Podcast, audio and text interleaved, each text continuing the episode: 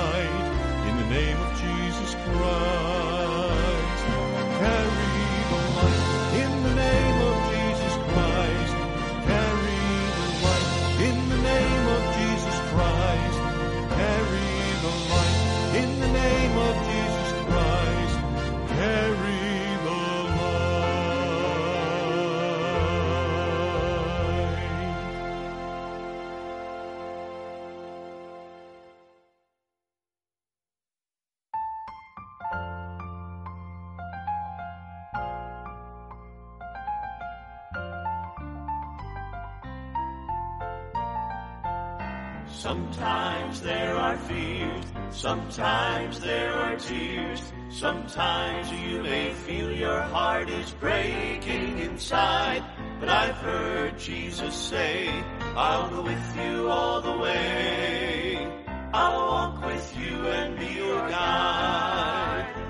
have to wait. You don't have to wait till you get to heaven to be happy. You don't have to wait. You don't have to wait till that sweet by and by. You don't have to wait. You don't have to wait till you cross to the Jordan.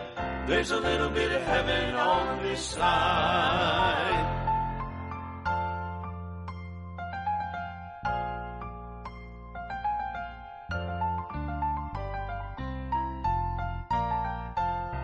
Their burdens you must bear, their sorrows you must share. There are times when you must look the devil straight in the eye. But there's joy through all of this, and there's unexpected bliss. Your every need he will supply have to wait till you get to heaven to be happy. You don't have to wait. You don't have to wait till that sweet by and by. You don't have to wait. You don't have to wait till you cross chilly Jordan. There's a little bit of heaven on this side. You don't have to wait. You don't have to wait till you get to heaven to be happy. You don't have to wait. You don't have to wait till that sweet by by. You don't have to wait. You don't have to wait till you cross the Jordan. There's a little bit of heaven on this side don't have to wait. You don't have to wait till you cross the Jordan.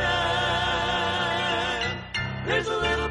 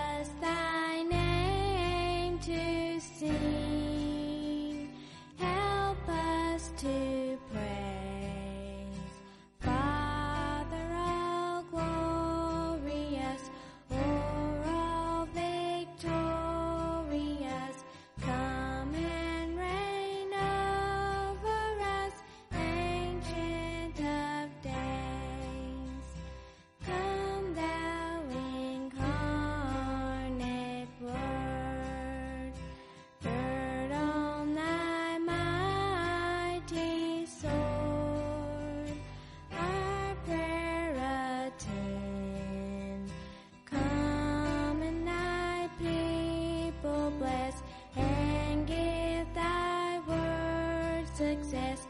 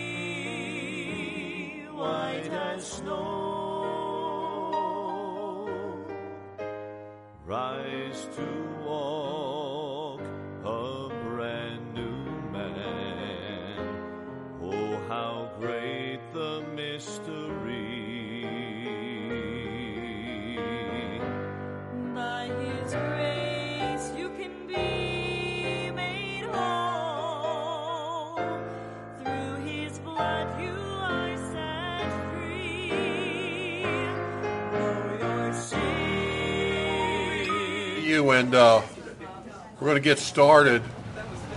And so um,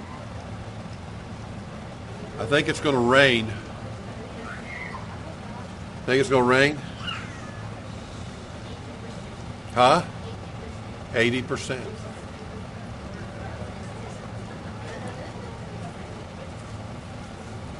well good to see you. This is our last last week of, of, of missions month and uh, we've had a good good month and we'll be working on our commitments for the next few weeks. And uh, I hope you've been praying for that.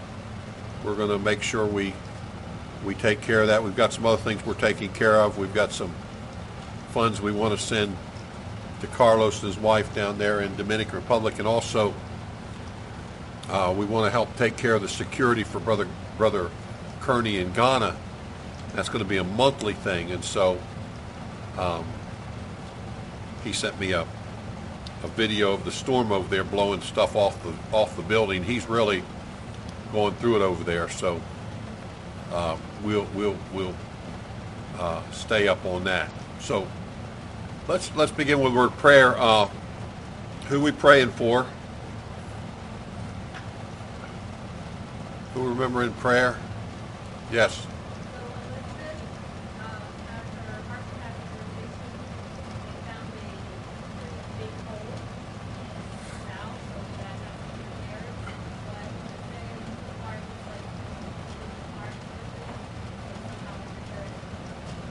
Does she still have the cancer?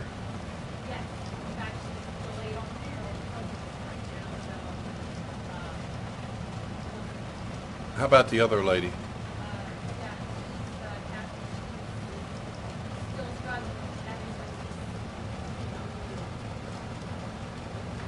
Okay.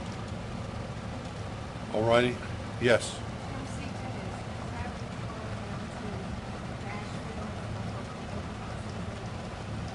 Pam, yeah, Pam Seaton is traveling to to uh, Nashville for Van, to Vanderbilt University for her heart transplant tomorrow. So pray for that. I'm going to work on her. Who, who did we say on Wednesday night? Who, who shared the prayer request where somebody had fallen? Was that Tim's mother? Who was it that fell and hurt themselves? I was talking to Anita the other day, and I just she asked me, and I think I, I said I don't, I don't remember who. Somebody fell, broke their hip. something. Okay. All right. Anybody else? Anybody else? All right, Arnold, lead us in prayer.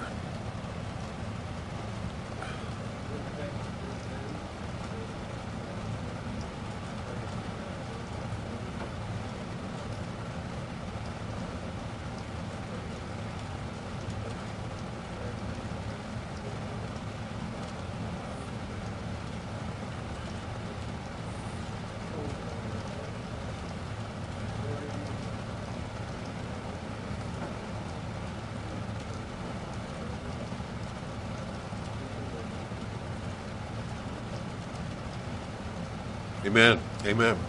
Well, it's good to have the Joe McKonkey family with us. And uh, Lord willing, we're going to be starting a church in Havre de Grace, Maryland. He's already got a Bible study going and uh, traveling around. Uh, he's a busy guy. And so he's going to come up and share, share, share something with us for Sunday school. So come on up, Joe.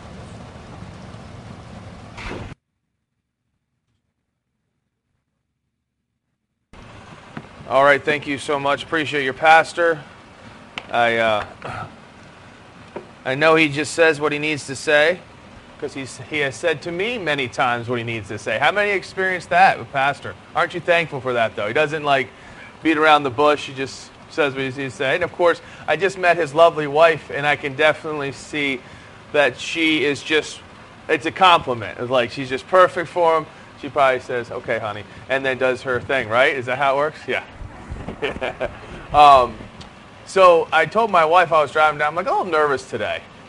She's like, "What?" Now I don't get nervous for the most part, but today I'm because you know Pastor Creed. Uh, I know he's hosting a, uh, which I've been invited to a preachers thing, and I'm hoping I can uh, swing it. Uh, preachers uh, camp, right? Pastor, is that what it is? Preachers camp. So, of course, every message that I have now just feels completely inadequate. So I went on YouTube and I found one of the messages he preaches. I'm just going to repreach it. I figured if he doesn't like it, that's his own fault. I'm just kidding. I didn't do that. if I had time, I was going to find one and just and see if he caught it. But uh, um, you would have okay. Uh, you write them anyway.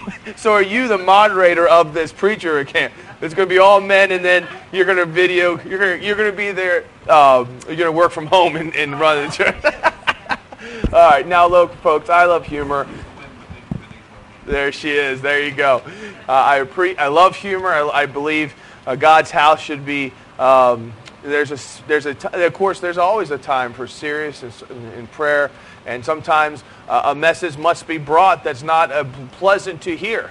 Uh, there's portions of Scripture that you know when you t- when you start opening it, it's a little bit more serious and, and solemn. But I also believe that um, sometimes when you're in these situations, humor in the right place at the right time, uh, being appropriate, it, it kind of just uh, helps me. So it helps me.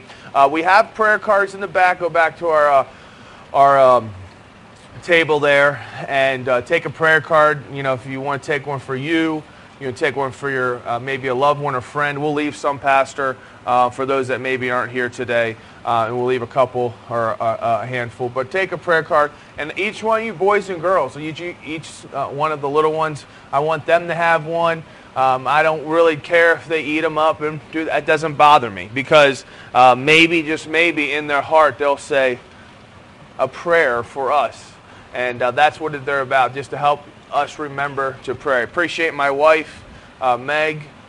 I'm not going to have her stand up. I'll just have her stand up. I'm just. I would just raise her hand. Uh, appreciate Meg, and then Parker, my oldest, 13, and Peyton, my youngest. Uh, 11 be 12 in a couple, uh, about two weeks, 10 10. Um, so we're excited about that. So I'll have a 13 and a 12 year old until January, and Parker will turn 14. So that's our family. Uh, appreciate them. And then we also have, um, we're working alongside our uh, friends I went to Bible college with. Um, and he is um, kind of behind the scenes helping us do things, uh, one of which was this. And also um, helping us with the Bible studies, helping with the kids program a little bit. So we do have another family that's helping us get started. So that's a blessing. I, I'm not going to lie. We were meeting last Saturday um, in uh, uh, White Marsh area at the Panera Bread, and we were sitting there just planning for 2024 because that's our launch. April 21st is our first Sunday that we're going to have, um, and um, when you're praying, would you pray that God will pro- provide a building? Um, we have one. There's a church building that's vacant in town uh, by a Baptist church that has a little bit different, um, a little bit different faith or a little bit different uh, doctrine than we have. But they built a building about five miles south, and this building that they have is still vacant. So we're praying that the Lord, at the right timing, I can approach them, and they will at least let us maybe use their fellowship hall in a couple classrooms. And I've been inside of it; it, it would be definitely be feasible. And uh, but we're just trusting the Lord. In the meantime, we're going around trying, uh, asking churches for prayer. Um, obviously, there's a financial support need, but I don't make that a big. I haven't made a big deal with the pastor. I don't really make a big deal. It's it's the elephant in the room. Um, there's no guilt on my end. God owns the cattle on a thousand hills, and He uses people. And so that gets back to Acts chapter 16 and verse number 6. I'm just giving a little test. Uh, pastor said to give a little testimony of our family. And then this after uh, the next service, we'll preach a message. And then he said the last service, um, just do anything I can to keep you awake. Uh, that's what he said. So um, he didn't quite say it that way. But I always appreciate um, when, uh, when we have afternoon services. I believe they're in the Bible um, you know, because Jesus preached, he sat him down and he fed him. And I believe he preached again. So I think, biblically speaking, afternoon services are just the way. I'm just kidding. Maybe a little stretch, but it is nice going, being home at night, is it not? I mean, be able to have church in the morning and have that reprieve to go home and just, you know, before our week starts. We all live, everybody live in Maryland, correct? I live in Maryland, and everybody works in Maryland. You know, you have to work in this state just to, you know, hopefully at the end of the month, you made just one more dollar than you, than you spend, right? I mean, it's like right there, Lord. You know, now look, we're not going to rob God. And so he always takes care of us because we put him first, right? But uh, I understand. Like, I get it because I work uh, in the state and I get it. And I live in Cecil County and, and we're starting a church. So, that being said, I'm thankful for this opportunity. Acts chapter number 16 and verse number 6. Just a quick, um, a quick verse. Did I say 16, verse 6? Um, and this, this, um, let's do this. Let's, let's pray. I'm trying to, um, yeah, let's pray. I appreciate again. If I haven't met you yet, I will come by and meet you, shake your hand, and um, I just, I, I love getting to know the people that we get to go get to meet. Um, my wife and I, um, you know, sure, is it a challenge? Um, you know, is it a challenge for all of us to get up a little earlier? Like we have to get up a little early. We drive, drove here, and uh, of course that's the challenge. Um, but when we get somewhere and there's people like you, and it gives a little shot in the arm that hey, you know what? There's other churches. You know, we get to meet good, godly, faithful people, and uh, and then and then we go home. Now you say, and so it's it's pressing for that mark, knowing that hey, we get through this. You know, getting up cranky. You know, trying to leave on time, praying that there's no accidents or you know any issues on 95, 295, because you know that changes. That can change in a moment, and then getting somewhere. So Acts chapter 16. Let's pray and then we'll uh, kind of give a little testimony of where God has brought us to this moment, to this time, in the next 25 minutes or so. Lord, thank you so much for these fine folks. Thank you uh, for their faithfulness. Thank you for Pastor. Um, appreciate his friendship and, and his kindness to me, uh, Lord, and even just helping me um, and his uh, just helping me in his personality and how he um, is gracious Lord, and help me to be gracious like him, but uh, also speak the truth and all in love, Lord. And that's what you have done. Uh, you did that on, the, uh, on your 30, three and a half years of ministry. You spoke the truth in love. And Lord, help us all to be um, that way as we go out in the, our, our communities and, and go out in our workplaces, Father. And Lord, just help me as I'm, um, just uh, help me as I speak here and give this testimony of our family, what you've done in our life up to this point, God, and would you continue, Lord, continue to keep molding me to make me what I need to be in my home, to my wife, to the children, and, and Lord, to the church in that order, Lord. Just keep working on me, God. Don't ever give up on me. And Lord, don't give up on these folks too. Lord, there might be someone here today that's wandering. They're here, but in their hearts, they're wandering. Lord, may today be the day that that uh, that they come to an altar maybe later and just say, Lord, I've been wandering. You know I've been wandering. I'm not fooling anybody except um, I'm trying to fool my Lord. Maybe today is the day that they just get right with you. I don't know, but Lord, just help us today in Jesus' name, Amen. I don't I don't want to be a professional if you know what I'm saying. I'm a professional driver. I do it for a living. I drive a tractor trailer. But I don't want to be a professional anything. I want to be real. And you know, sometimes we have life is this way. And sometimes when life's this way, we can sit back and blame everybody else, but really it's God putting us through some things so that we can be molded in his image. And the moments and I believe, I believe God can use somebody sooner, the quicker they realize that, yes, those folks or those situations you might have had been mistreated, misused, whatever, but I have a purpose. It's a purpose for you to be a better person as well. You know, I had, uh, I remember working at the Postal Service, and uh, this young lady, her name was uh, Kathy, and uh, she gave, on the interview, she gave me the job. Now, she still had to interview two other people, but she walked out. She said, You got the job. Just, I'm going to interview those other ones, but formality because you got the job. I said, Okay. I'm going to tell you, whenever I would go in to, I would open up the post office there and I would, I was in charge of this, that, and the other, and I'd get there earlier than here. As soon as you, as soon as she walked in the door, I didn't even have to look. My peripheral, how she was walking, I knew what kind of mood she was in. It was, it was, it was frightening. If she walked in with a, I knew, oh, here we go. I have to, you know, everything I said and done could be held against me in the court of law. Then, then uh, and then there was other times she said, boop, boop, boop. but that six months, she really helped me in some things. She'd say, Joe, you know, when you came across, because she knew I was a Christian, how you said that really came across like this. And I thought, and I'm like, hmm, I'm sorry. But that helped me. Did it not? Remember, Meg? I'll be like, yeah, she's like, yeah, anyway. So Acts chapter number 16, verse 6. Let's, let's go to the scripture. But God uses people. And when I realized that, hey, you know, she, God put her in my life for a season, for a time, and God does that. And I want you, you'll, you'll see this in this uh, testimony. Uh, 16 in verse number 6. Um,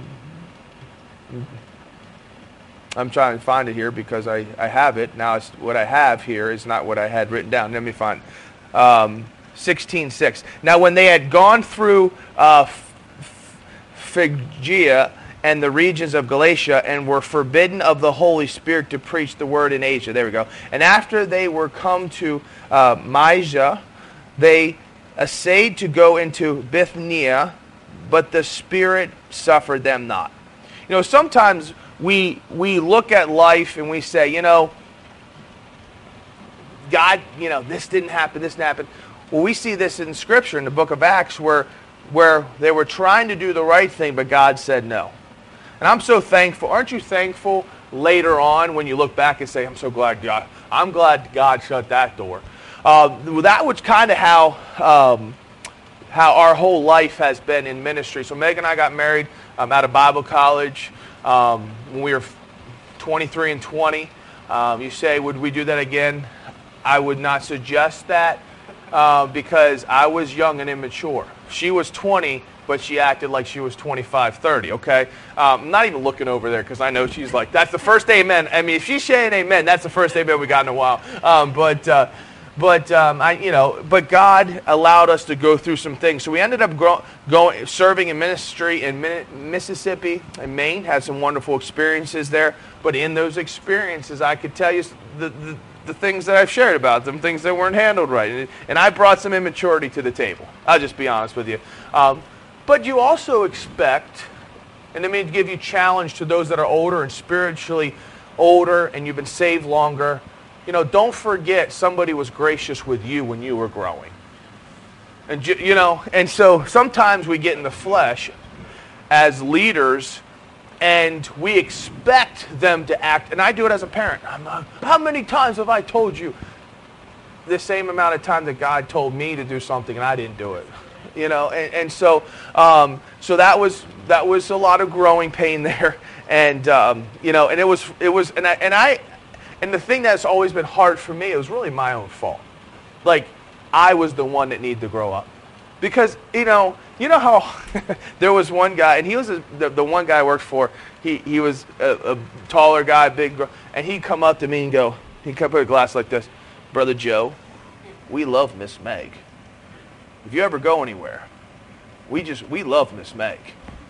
You know it's like Okay. I mean, everybody love my wife. and uh, as you get to know her today, you'll understand. Um, and I do too, so it works out. But um, fast forward, we were in New York, Pennsylvania, and uh, the Lord had given me a job at FedEx Freight. Part of that miracle was I told the Lord, if you let me pass this driver program, and it looked a little rocky there towards the end, uh, that I might not pass it and get my CDL, that I would the night uh, that I could transfer anywhere in the country and work as a you know help a pastor you know, be an assistant and then have a job so that I wouldn't have to worry about the, uh, you know, putting, you know, you, this is, a church was about this size, you know, and you can, they could afford the pastor full time, but they couldn't afford a second one. And sometimes those are, the, that's part of the, the, uh, the plan. And so God allowed us to move down to Cecil County and work in 2016 in Maryland. And uh, in the meantime, God started working in my heart.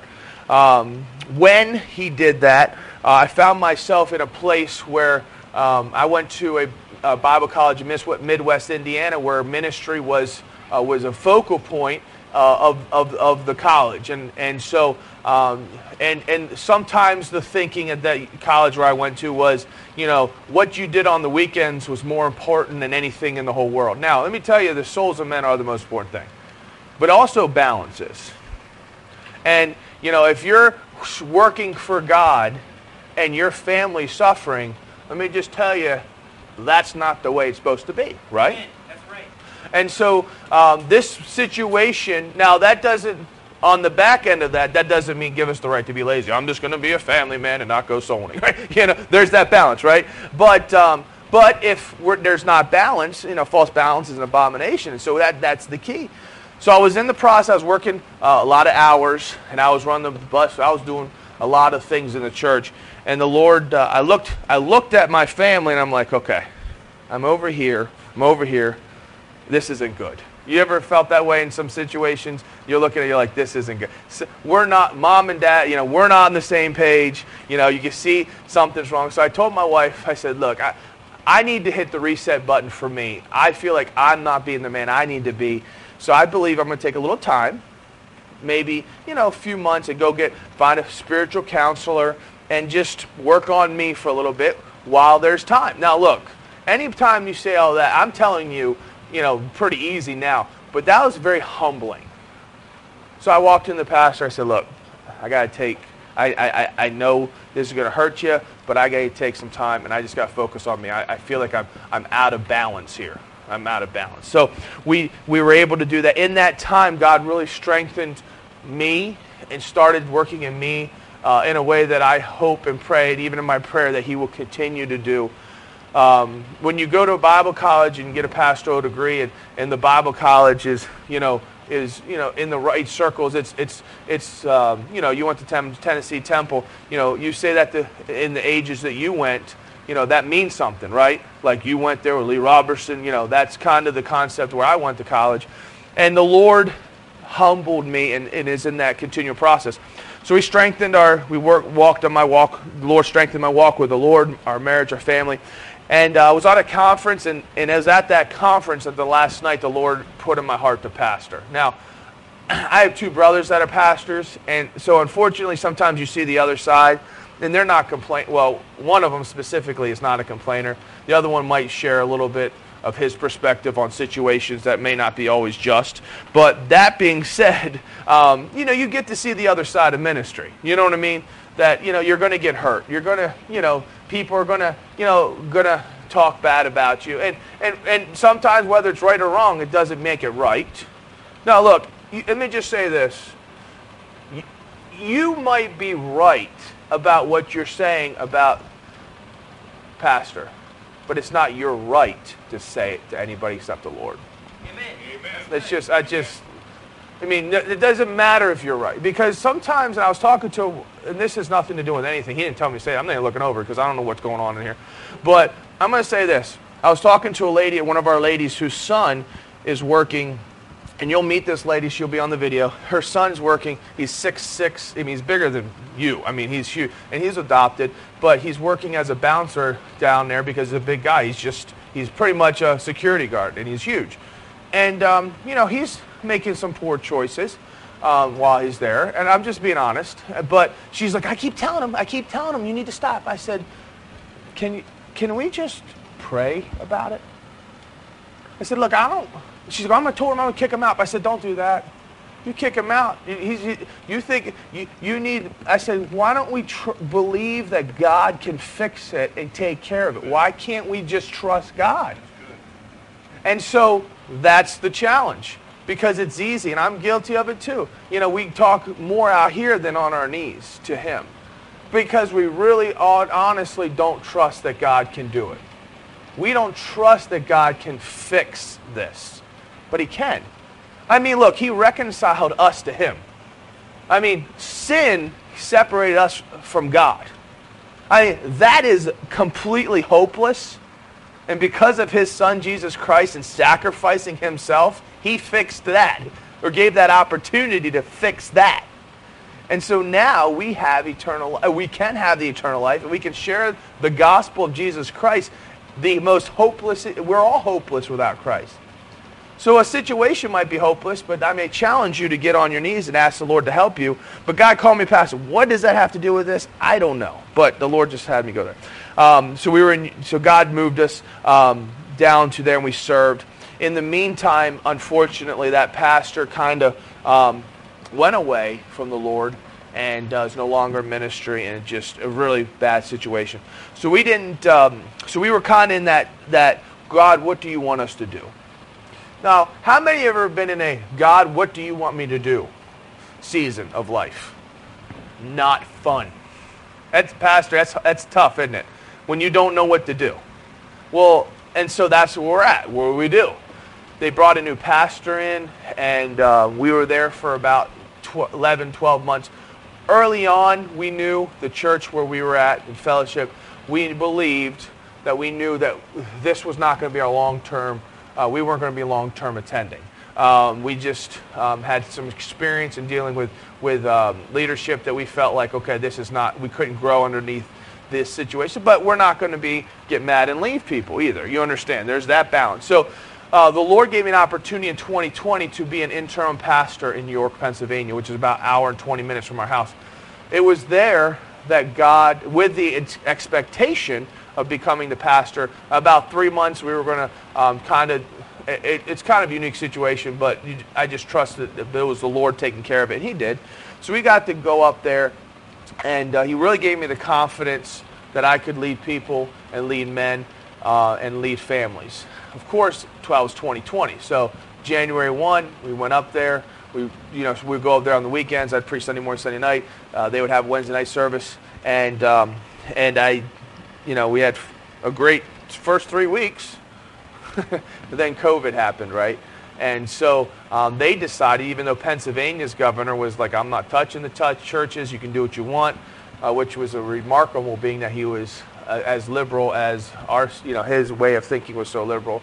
Um, but um, so I said, they said, we're not going to have services anymore. I'm like, all right, well, I was just an interim, so I didn't. So I started every Sunday morning, I, or Saturday, I'd spend all day Saturday and I'd record a message and I'd put it on YouTube and I'd have prayer calls. I did everything that I felt like I should do as a pastor to try to keep a people together when you're not having church. Uh, we went, we went sent once, one, and then Sunday night we'd have another prayer call.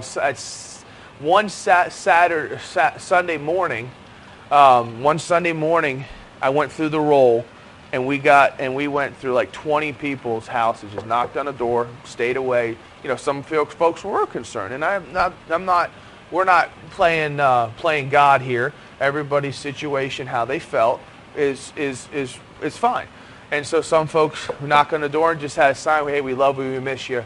Just want to let you know we love you. And we did that like 20, we did that, I mean, the, we just did that, like we housed out for five, ten minutes. Just, hey, we love you, just wanted to see you.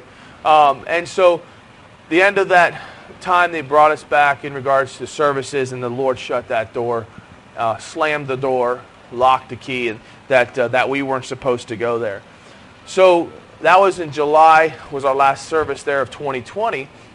And at that moment, I not only didn't know what to do, but I didn't have a church. Now, not knowing what to do, what you're doing in ministry is hard. Not having a church is even harder. So then you start finding a church. Now, how many of now I'm so thankful you're here and you found here. But how many before you got here were looking for a church? No one was looking for a church. You just no one ever looked for a church. Somebody was looking for a church. Okay, you had to get here, folks. you weren't born here. Okay, so, but it, uh, let me put it this way. Let me back it up. As an adult, there's a few here. Okay, that's but well, that's a very uncomfortable situation when you grow up in church. And the Lord allowed us to, uh, and that whole process, I said, Lord, you know my number, 207-515-1583. That's my number. And God, I said, God, you can use people. You can use people. And that's where in January 2021, um, there was a gentleman named Phil who went to Bible college with me. He called me and said, hey, I got a question for you. Do you have a minute? I said, yeah, let me call you right back. I called him back. He's like, just got off a 21-day fast, and I believe God wants me to help start church of uh, some churches in, in Maryland. He's from Glen Burnie. I said, oh, that, that's nice. Oh, good for you. you know, he goes, well, he's like, well, these are some areas I was thinking, you know, Easton, Eastern Shore. You know, he's kind of naming some areas. I said, oh, that's nice. He's like, well, one of them's Havre Grace. I said, oh, okay. Yeah. I said, uh, we're about an hour. Uh, I'm about 10 minutes from there. He's like, oh, okay. I said, look, if you come, if you're gonna, you know, whenever you you you feel like how God, you know, how that's gonna process is gonna work, you just let me know. You know, I'll help you knock on doors, you know, whatever. And so he goes, well, I was kind of the Lord put you on my heart. You know, maybe uh, you could you you you'd be the pastor of the church. He's like, hello, you there? I'm like, yeah, yeah. I said, uh, I'm gonna have to call you back. I'm gonna have to call you back. So I said, let me pray on it. And so I, I, I, was like, man alive. And so I told my wife about the whole conversation. She's like, oh, we'll pray about it. And I said, Lord, I don't know what you want. But I've always said you have my phone number. and you use people. To, and just like this Macedonian call here in um, Acts 16 and verse number 9, and, the, and a vision appeared to Paul in the night. Now, if you notice that for Paul, that was a pattern. You know, God came to him on a vision. So God works in patterns. And so when we're, you know, now God can speak however he wants, but sometimes he speaks to every individual a certain way that they can hear. Like, you know, we have children. Some of our children, we have to speak one way for them to hear. Here I have Peyton. If I if I'm a little bit loud and a little bit it's, he's not hearing it. Now Parker, I could be like, mm, you know, I could Parker be on the ball court. I'm like, Parker, and he hears it because he, he, he, he can hear that tone a little bit higher. Well, with Peyton, I have to be a little bit softer because he's like, what, what, what did I do wrong? No, you didn't do it. You understand what I'm saying? And as a parent, as God speaks to us, he speaks to us how we hear. Aren't you thankful for that? I mean, that, that's awesome. And so God spoke to Paul and there was a man that called and was praying to the Lord, come over into Macedonia and help us. And that to me is what God did for me. Hey, hey, I'm come. Uh, God, God wants Havre Grace, uh, an independent fundamental Baptist church that's not dying, that's alive. And so, you know, like anything, you know, God, I'm 100%. I'm for this. I believe it's your will. But can you prove it to me just in case I'm wrong? And he did that over and over and over and over. Uh, we had our first, and there's going to be some videos. We just had a Bible study two weeks ago at our house. We had like like 17 or something, what, or something like that. How many we have? I don't know. We it's just we we're running as we've had as high as 28, as low as four or five or six, but that's once a month on a Saturday in Maryland. Now look, you all understand how Saturdays. I mean, that's like the holy day. You know, we're because we're in church all day Sunday as we should be. So that's Saturday. That's the one day we get to we don't even have we don't have to get out of pajamas. I mean, that's the nice thing, right? We don't have to. Well, we do. Uh, how many are yard sailors? How many enjoy yard sailing? Okay, so you too.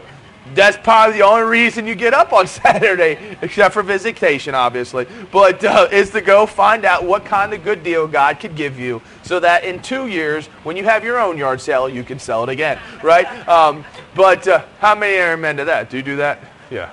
I got this for ten. If I can get sell this for fifteen, I'm in good shape. My point is this: God uses people, and God using God used this man for that call. And I want to just encourage you that God's got a plan for you. Now, that plan might be to hold up Pastor Creed's arm, And it physically, but spiritually, or encourage him. That that might be God's plan for you. You know, there's some young people here. You know, God's plan for them. You know, we, and we talk about how the world is going as a world and how worried we should be. Well, you know what? I think it's exciting because the, I grew up. My pastor used to say, "The darker the night, the brighter the light." And we have a wonderful opportunity to put some light into these young people, so that when they get older and the world is darker, and the world is, fall, is, is continuing to separate itself from God and God's in, in the society of God. There's some young people that are walking different. There's something different about that, but I can't figure it out. Have you ever had someone come up to you and say, you know, something different about it? You know, I had one guy working with, are you a Christian? Like, yep. He's like, I knew it. Well, good. Amen. Praise the Lord and he was at my last Bible study, you know. And so my point is this God uses people, and God will speak to you and direct you and guide you on how you can hear. Just obey. Just obey. It doesn't matter what season of life you're in, he's going to make himself available and he's going to put himself out there, but you got to obey. I'm going to talk a little bit about that on the, on the, the, the, the little message there after we eat. So that's something to, to for, that's a little tidbit for that. But I want to encourage you to be faithful and be obedient. And you say, you know what, I'm, I might be a little bit older in my life. I, I can't use me. Let me just tell you. If you just prayed for us, Amen. I mean, I need it. Like, we need it. Like, I'm not, I'm, I'm serious. I don't think about the bigness of it because I would crawl up in fear. I'll just be honest with you. I just think about, you know what, we're going to be here, we're going to be now, and then I'm going to worry about that then. You know, I had people tell me, you know, this is how you start a church. You quit your job, you go on full-time deputation, you get all this money, you get enough money for the church, you get enough money for your family, then you start the church. And I said, hold on a second. God called me here. He already brought me here. He gave me a house here. Why am I quitting my job? Why am I going everywhere else when God already has me here? Hello. Now look, that wasn't. I, I was nice about it, but uh, you know, gave me a good job. And when 80% of churches in the Northeast, the pastor has to work, I'm comfortable with working. But there's also, and you know, look, I have, you all have, res, I have respect for him. Because he, he, he, and, and I don't ever want to get that full-time pastor. And eventually, we always, you always say, well, I don't want to lose that understanding of what you go through. And so I don't worry about, I don't let myself think about, you know, six, I, I, I think about right now, being here right now, being a good husband, good father, being what I need to be for you. And then we go home and we do what we got to do. And then tomorrow morning I'm going to go to work. And I want to work tomorrow. And I'm going to work how many hours I got to work. And I'm going to be a good employee because I'm representing Christ. Because that's how sometimes we think about, we sit back and we, we get fearful of what God has for us. Just take that one step at a time. Just one step at a time. And God can use you one prayer at a time. Don't give up. Don't give up. Just keep doing what you're supposed to do. Be obedient. And you don't know what God has for you. You have no idea. Young people, God's got something for you. It's exciting. He's got a plan. And you look, if you mess up, it's okay. You get right and get back up. Don't let the devil beat you down because he will try to do that. Let's pray. If you have any questions later on, we're going to have some questions, right, Pastor? So write them down uh, so you don't forget your questions. we'll pray, and I gave you three extra minutes, uh, and we'll let Pastor take those. Lord, thank you so much. Lord, just a little testimony of who we are and what you've done. Lord, we're so thankful for our church, Emmanuel, and what you've already done, Lord. And Lord, I know I could have been here for another two hours just saying thing after thing after thing of what you've done. Um, but this is what you've done in our hearts in our lives and how you've uh, helped us to be more in your image. And Lord, may we continue to be more in your image. May we continue to be uh, what we need to be. Lord, when we're prone to wander, Lord, we feel it. Sometimes we're prone to leave the God I love. But Lord, help us to come back humbly and seek your forgiveness, and you will. We love you. And as we continue, Pastor. Amen.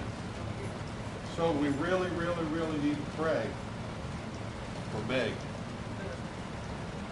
God bless her. Right? That was refreshing. No, that was blessing.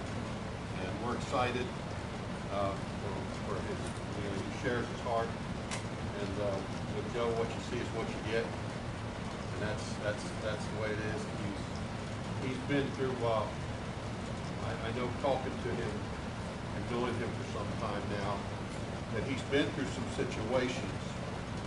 Uh, that he's seen some things and he's learned how to, but he's learned how not to. And so those people in Havre de Grace are going to get a good man, a good family. People with their eyes wide open and good hearts. So we're excited about that. Amen. So we'll start straight up 12. Or straight, straight up 11. 11. I'm thinking about food.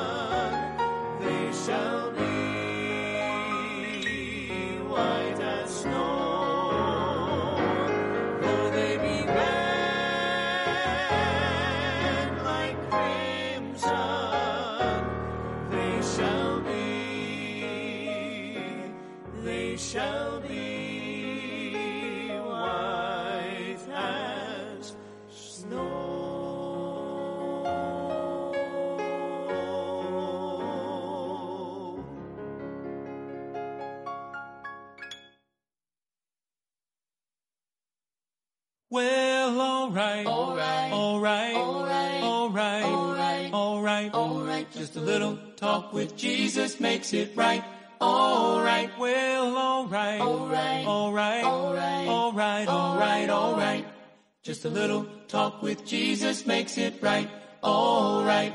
Well, I once was lost in sin, but Jesus took me in. And then a light from heaven filled my soul. Oh yes, well it bathed my heart in love and wrote my name above. And a little talk with Jesus makes it right. Alright, well alright, Alright. alright, Alright. alright, Alright. Just a little talk with Jesus makes it right. Alright, well Alright. alright, Alright. alright, alright, alright. Just a little talk with Jesus makes it right. Alright.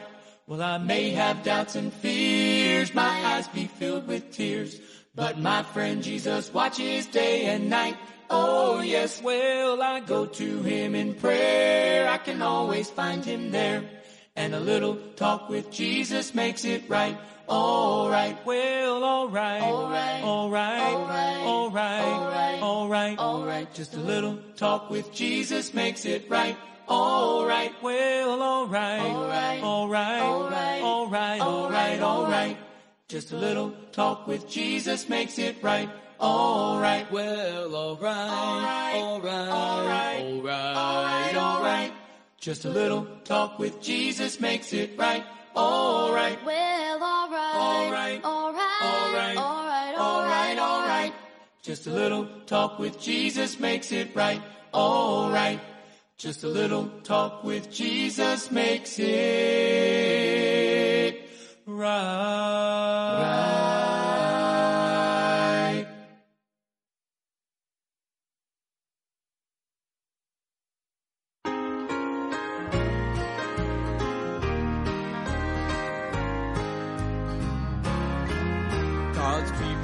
Today are gathering to watch for his appearing. The saints are getting ready for their final journey home. They made their reservation. They met the Lord at Calvary. Their sins are washed as white as snow beneath the crimson flow. And now there's no condemnation. My Jesus' blood took care of it.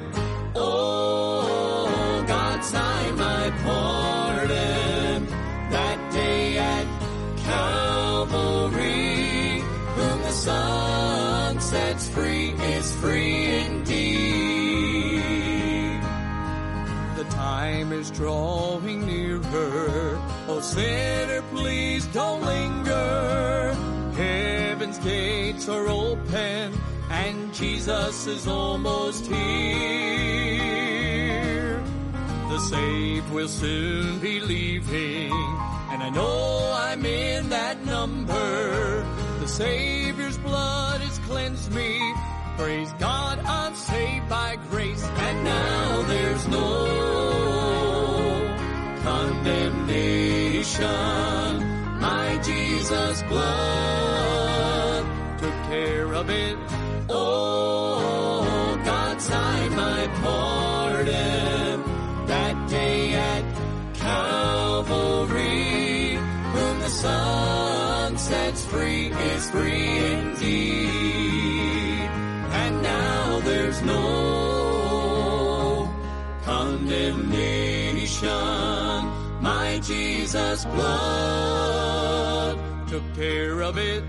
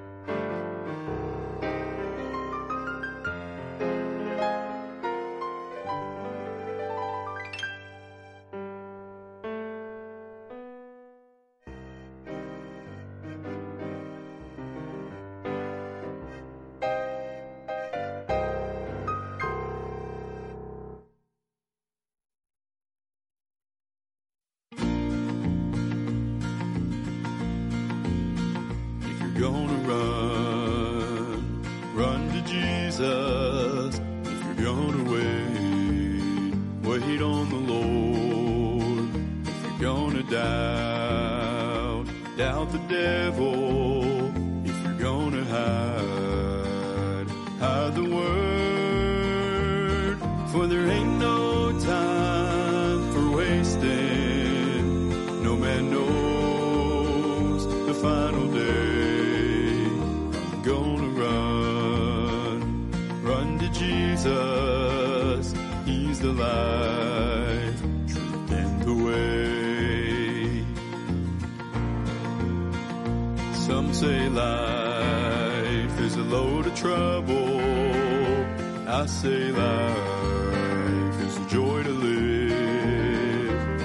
say life is for the taking.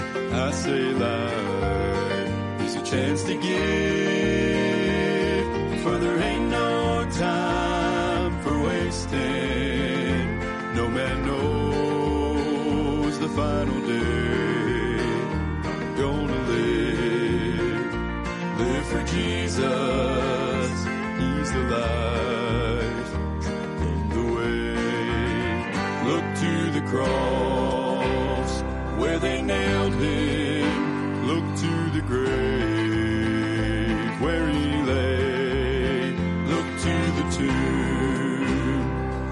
is empty, look to the sky and hear him say, There ain't no time for wasting. No man knows the final day. I'm gonna look, look for Jesus. He's the light.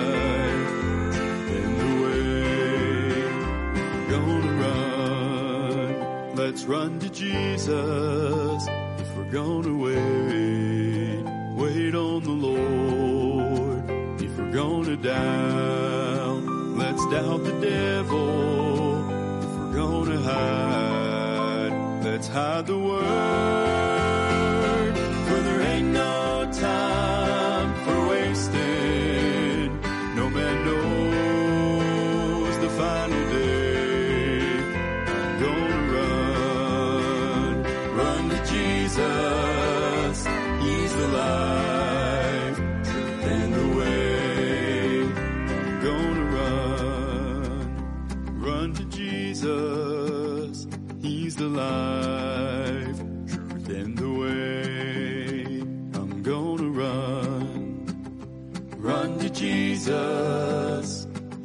love.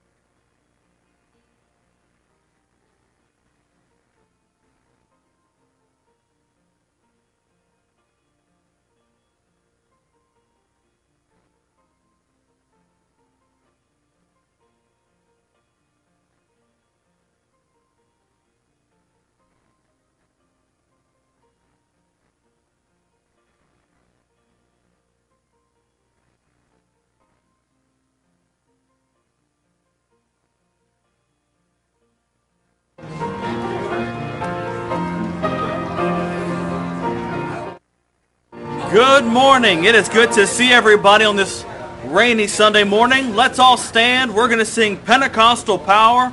We will sing the first and the last.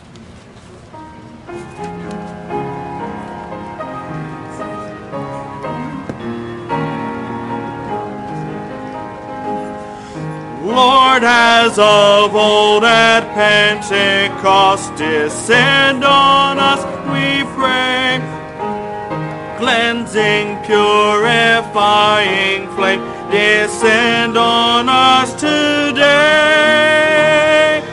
Lord, send the all-time power, thou Pentecostal power, thy floodgates of blessings on us throw open wide.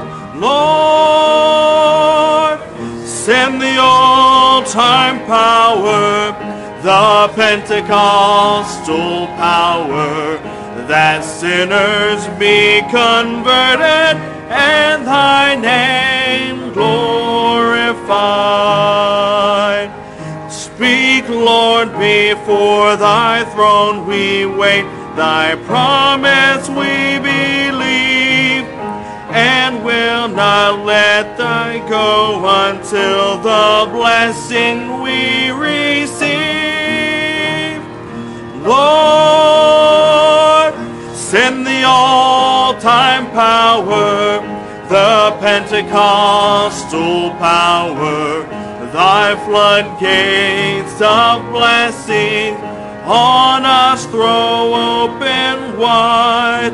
Lord, all-time power, the Pentecostal power, and sinners be converted and thy name glorified. Please remain standing. We're going to sing Jesus Saves. We'll sing the first, the third, and the last.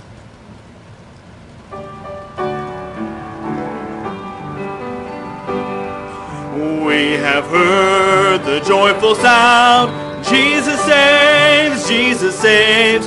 Spread the tidings all around. Jesus saves, Jesus saves. Spread the tidings every land. Then cross the waves.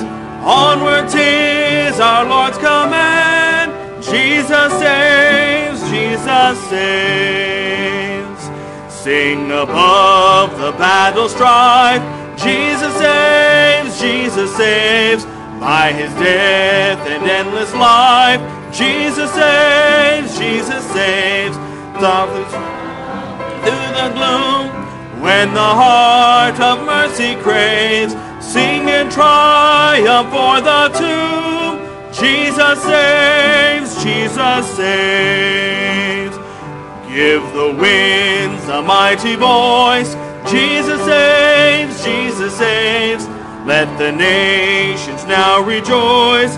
Jesus saves, Jesus saves. Shout salvation full and free. Highest hills and deepest caves. This our song of victory.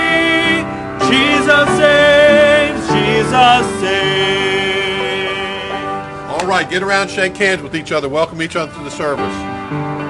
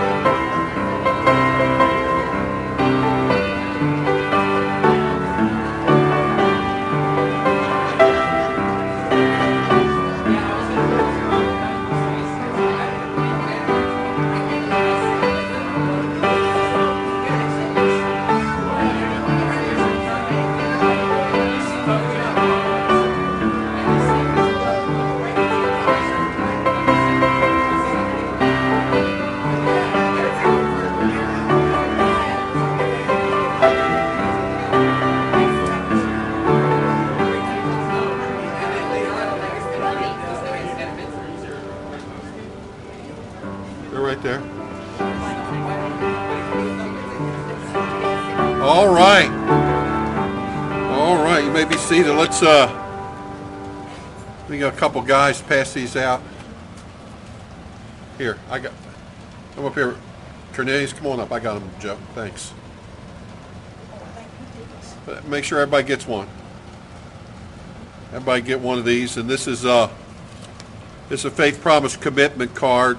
Uh, and and I want to make sure uh, everybody has one of these, and and you're praying over these for the faith promise. We'll be receiving faith promise commitments uh, through the month of October.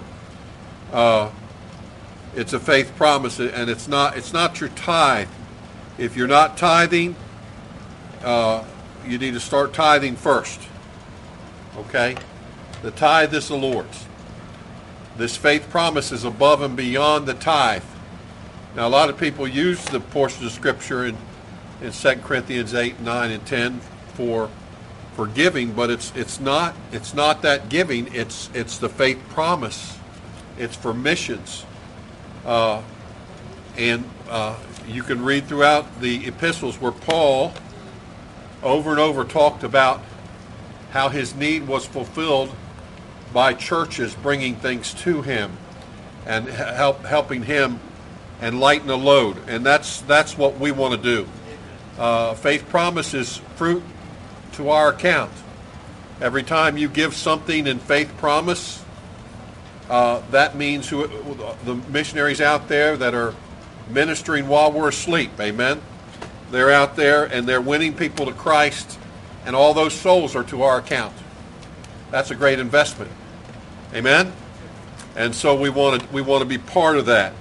And so uh, we're going to be asking everybody to commit to that for for the for the uh, uh, year, the missions year, the faith promise year. This is a business. This is this. We've had a business meeting for this month on missions. Okay, and it's the greatest business in the world. People coming to Christ, church churches being planted, and so this is how we support these missionaries on a monthly basis, and uh, they're taken care of. They have to eat, amen, and they have to live, and so we want to be a blessing. And so we'll talk more about that. We're going to zoom in on some things as far as missions in the church in during the month of October, and so uh, we'll we'll talk about that. We've had some great missionaries uh, this past month, some people that have been uh, a blessing to us, and uh, we appreciate appreciate the missionaries that are in, in our missionaries missionary family now, and so be a part of that. So uh, also uh, next week, in the next few weeks, we'll be working on our Sunday school classes. We'll, we'll be we're not going to have a church split, but we're going to split up. Amen. And so we're going to split up in our our uh, Sunday school class, classes, and we're going to be doing some different things. And uh, uh, in the adult area, we are going to be concentrating uh, for for several, uh, you know, a year or two on doctrine. Uh, we we are really uh, uh, there is a there is a real uh, lack of, of teaching on doctrine. There's a watering down of doctrine. There's there's a lot of people that that that know something about the Word of God, but they don't know the doctrine. Your doctrine is your foundation, what you believe. Okay, and and if you don't know what you believe, then then your living is not going to line up. A lot of people talk about uh, talk about standards and preferences and all these things. Those are an outgrowth of doctrine. If you don't have doctrine, then you're not going to have your Christian living in line. Now, a lot of people, a lot of people, a lot of people shy away from that. They want to talk about all the frills. They want to talk about all the uh, pep rally stuff and all that, cra- and that's good. That's fine, but we need to know God. Uh, I'll just say this: if you know God's character, then when somebody asks you a question about the Bible, it's already answered. It's already answered. If you know about God, if you know about Jesus Christ, you know about the Holy Spirit, uh, you know about the Bible. I, I get challenged all the time about the Bible. People say, well, You know what Bible you use? I, I use the Word of God. You, you know what? You know is is it the word? Yes, it is the Word of God. It's completely the Word of God. It's one book. It's monolithic. Doesn't change. It's God's Word. It's quick and powerful, sharper than any two-edged sword. And I don't debate about that. I use it. It's it's the power of God unto salvation. It gives us the gospel, and so so we need to know we need to know about the Bible. Uh, we need to know about the church. You know, a lot of people, a lot of people. I heard a fellow say something this week when he was preaching about the church that didn't line up exactly the way it should. So, so, so we're going to be we're going to be doing that, and we're going to take that doctrine, the same doctrine lessons, and we're going to adapt them for our children. Okay, children need to know doctrine. Amen. If they can learn everything they learn, and some of these kids got they they learn some things they shouldn't, but at least kids learn some things. They they know some stuff, right? Mona's in, in the class where they know some stuff with elementary school, right? Colin, uh, uh, um, uh, Chris, you're in a you're in classroom where those kids they they, they surprise you sometimes what they know, right? And uh, some of the things are not good, but but uh, they can learn. And so we're going to be getting into Sunday school, back into Sunday school, and and the classes, and so we're excited about that. Uh, won't be long till we'll be having our anniversary revival at the end of October, 1st of November with Brother Mark Rogers. You want to be here for that, amen? Mark and Liz, they'll, they'll probably have their poochy lips st- stuck out because the kids are not with them. All right, the kids are at college, and uh, they're not going to be bringing their big pull behind uh, trailer, their fifth wheel anymore, but uh, it'll be good to see them, and we'll have a good time with them with our anniversary revival. It'll be a great time. And so stay afterwards. We got some. We got some something to eat, and uh, we're going to eat afterwards. Stay for the service after after we eat, and uh, it won't it won't we won't be long with the second service, but we're going to have a second service. Amen. And so uh, so you be here for that. Well, let's have the ushers come, and we'll receive God's tithes and our offerings. Let's give as the Lord directs. Let's be faithful. Tim, pray for us. Lord, we just thank you for this day. We thank you for everybody's mouth Lord. We just pray that you would be with uh, Brother Joe, Lord, as he gets up and shares burden,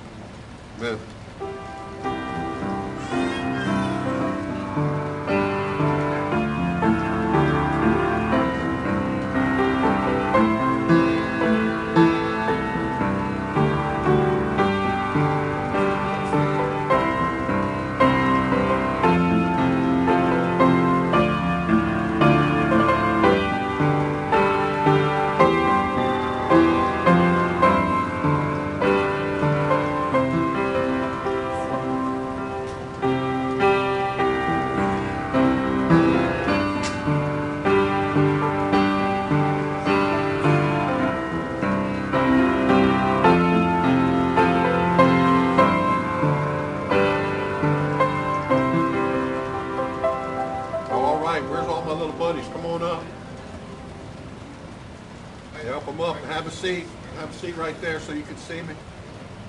Come on down.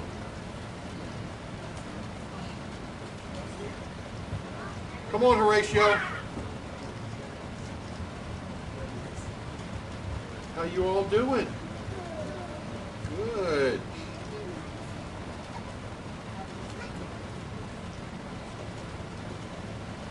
I'm to read. I'm to read a verse. I'm to read a verse. This is from. This is from Paul to a church that was at Philippi, and he said this. He said, "Not because I desire a gift, but I, des- I desire fruit that may abound to your account." Now, what was he talking about? He said, "I don't desire a gift, but I desire fruit that may account may, may abound to your account. What he was talking about, Paul was a missionary, and he was starting churches in towns. He came into a town and he would tell people about Jesus, and he would teach them the Bible, and he would teach them, and God would raise up a pastor for that church. and then he'd move on to the next town. But for him to go there, how many of you like to eat? We got to eat every day, don't we? Yeah, we got to sleep. We got to have a house, right? Right? And we got to have clothes, right? So do missionaries. And Paul needed that. And Paul, they people were helping take care of Paul. Are you with me? They were sending things to Paul so he could eat and he could have clothes and so he could have a place to stay. And and what he was saying is that's not a gift, but that's fruit to your account. What did he mean by that? It meant by it meant this. God is keeping record of that. Amen? And so when you give to a missionary, God keeps it in, a, in an account. And when we get to heaven, not only will God bless us for that, but we'll see people, if we support missionaries all around the world, we'll see people we've never met before, and they'll say, did you go to Faith Independent Baptist Church? Yes. Did you give to Faith Promise Mission? Yes. Well, I got saved. This missionary came and you supported him. Thank you. And that will be that will be to your account. Amen? And so I want you all to pray. You say, preacher, what are you talking about? I'm talking about I'm talking about giving to missions. Giving to missions. And you can give to missions uh, just like the adults. We got a we got a young person that wants to work in media up here. He's messing with the wires. Uh, uh, uh, you can give. You can give what God gives to you to give. And so, so I want to challenge you to do that. All right. So you need to get to your parents and say, pray with me about what God would have me to give. Amen. All right. Let's sing a be, be a missionary. Adults, help me with this song. We're going to sing Be a Missionary. Here we go. Ready? Be a missionary every day. Tell the world that Jesus is the way. Be it in the town or country or the busy avenue. Africa or Asia, the task is up to you. So be a missionary every day. Tell the world that Jesus is the way. The Lord is soon returning. There is no time to lose. So be a missionary. God's own emissary. Be a missionary today. Let's go. All right. Get you all treat. Get back your seat.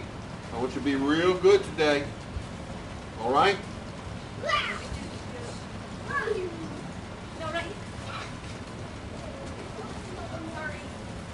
All right, we're going to see a video now.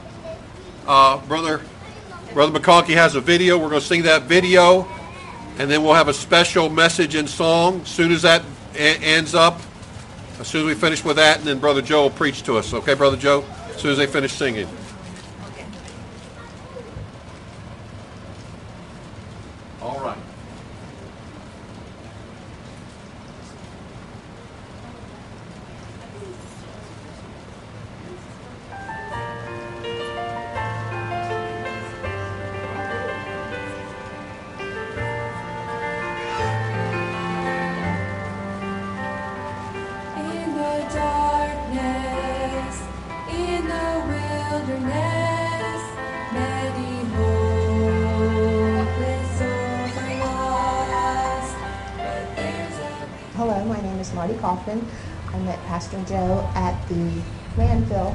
Substation in Cecil County, and I was very impressed with his desire to serve the Lord and to reach people for the Lord.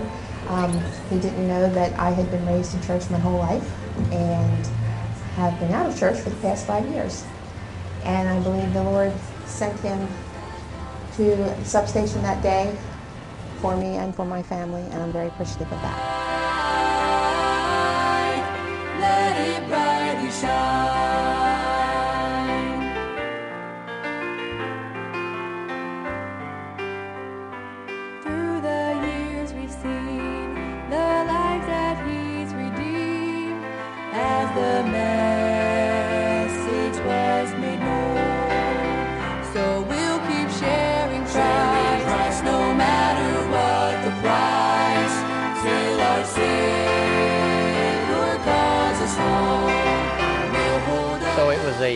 Opportunity to come today because um, just the ability to get together and to see the vision that Pastor Joe has for this church, that his love for the Lord and just the the ability to see somebody who wants to start something to reach the community and to reach people for the Lord. And not necessarily just to be part of a church but to start a church and to reach more and more people.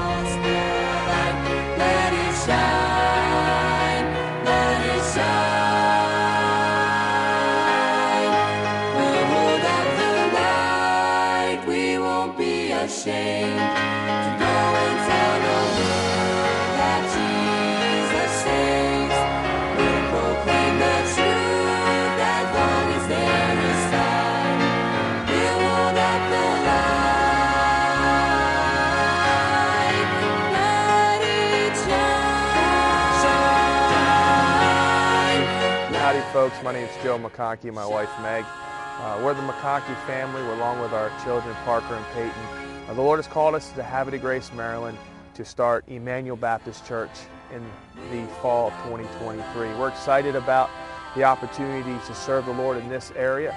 Uh, in these surrounding communities, there's 40,000 people that need the Lord. Uh, we're standing out here at the Concord Lighthouse, right is to my left here, uh, where the Susquehanna River meets the Chesapeake Bay here in the beautiful town of de Grace, Maryland. A lot of history, a lot of uh, a lot of people come down here for the weekends, but also people live here all way around, all year round. And we're just excited about what God's already doing uh, with our monthly Bible studies. As you'll see, uh, there's some photos of these Bible studies. We've been out in the community at this very spot, making uh, just being out, and we've knocked on doors, and we will continue to do that. We appreciate your love, we appreciate your prayers, we appreciate your support as you as we en- endeavor with our church planting friends, uh, Brother Phil and Shelly Mahoney, as we endeavor to start Emmanuel Baptist Church. God bless you.